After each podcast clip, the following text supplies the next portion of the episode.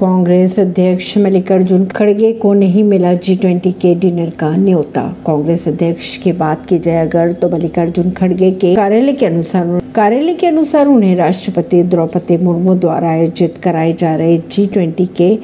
dinner का न्योता नहीं दिया गया खबरों के मुताबिक रात्रि भोज में सभी कैबिनेट मंत्री